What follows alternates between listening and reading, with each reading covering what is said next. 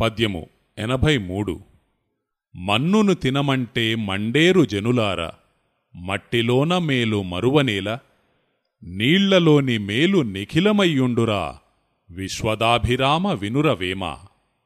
భావము ప్రపంచములో మనుషులు ఎక్కువ శాతము ఉదయము లేచింది మొదలుకొని తిరిగి పడుకొనుదాకా ప్రపంచ విషయములోనే తగులుకొని పరమాత్మ జ్ఞానమునకు చాలా దూరముగా ఉన్నారు.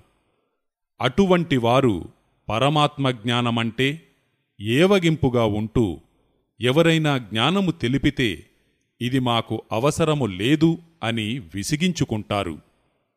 జ్ఞానము తెలుసుకుంటే సర్వ దుఃఖములు తొలగుతాయని వారికి తెలియదు.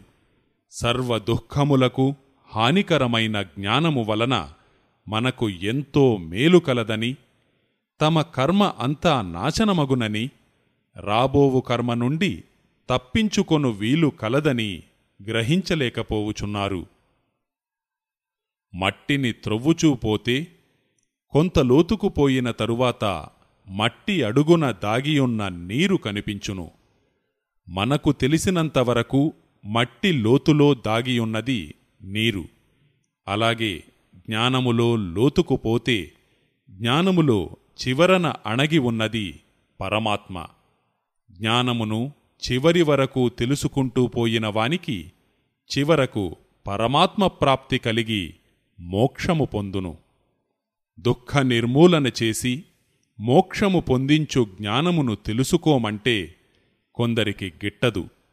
కావున వేమనయోగి జ్ఞానమును మన్నుగా పోల్చి మోక్షమును మేలుగా వర్ణించి మన్నును తినమంటే మండేరు జనులారా మట్టిలోన మేలు మరువనేలా అన్నారు.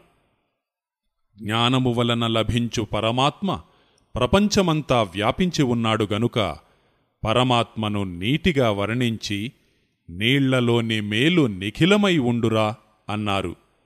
జీవుడు పరమాత్మతో కలిసి పరమాత్మగా మారి అంతటా వ్యాపించిపోవడమే నీటిలోని మేలు అన్నాడు.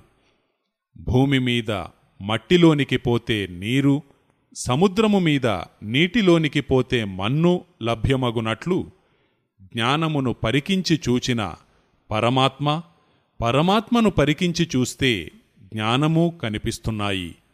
అందువలననే వేమనయోగి మట్టిని నీటిని ప్రత్యేకించి చెప్పాడని తెలియాలి.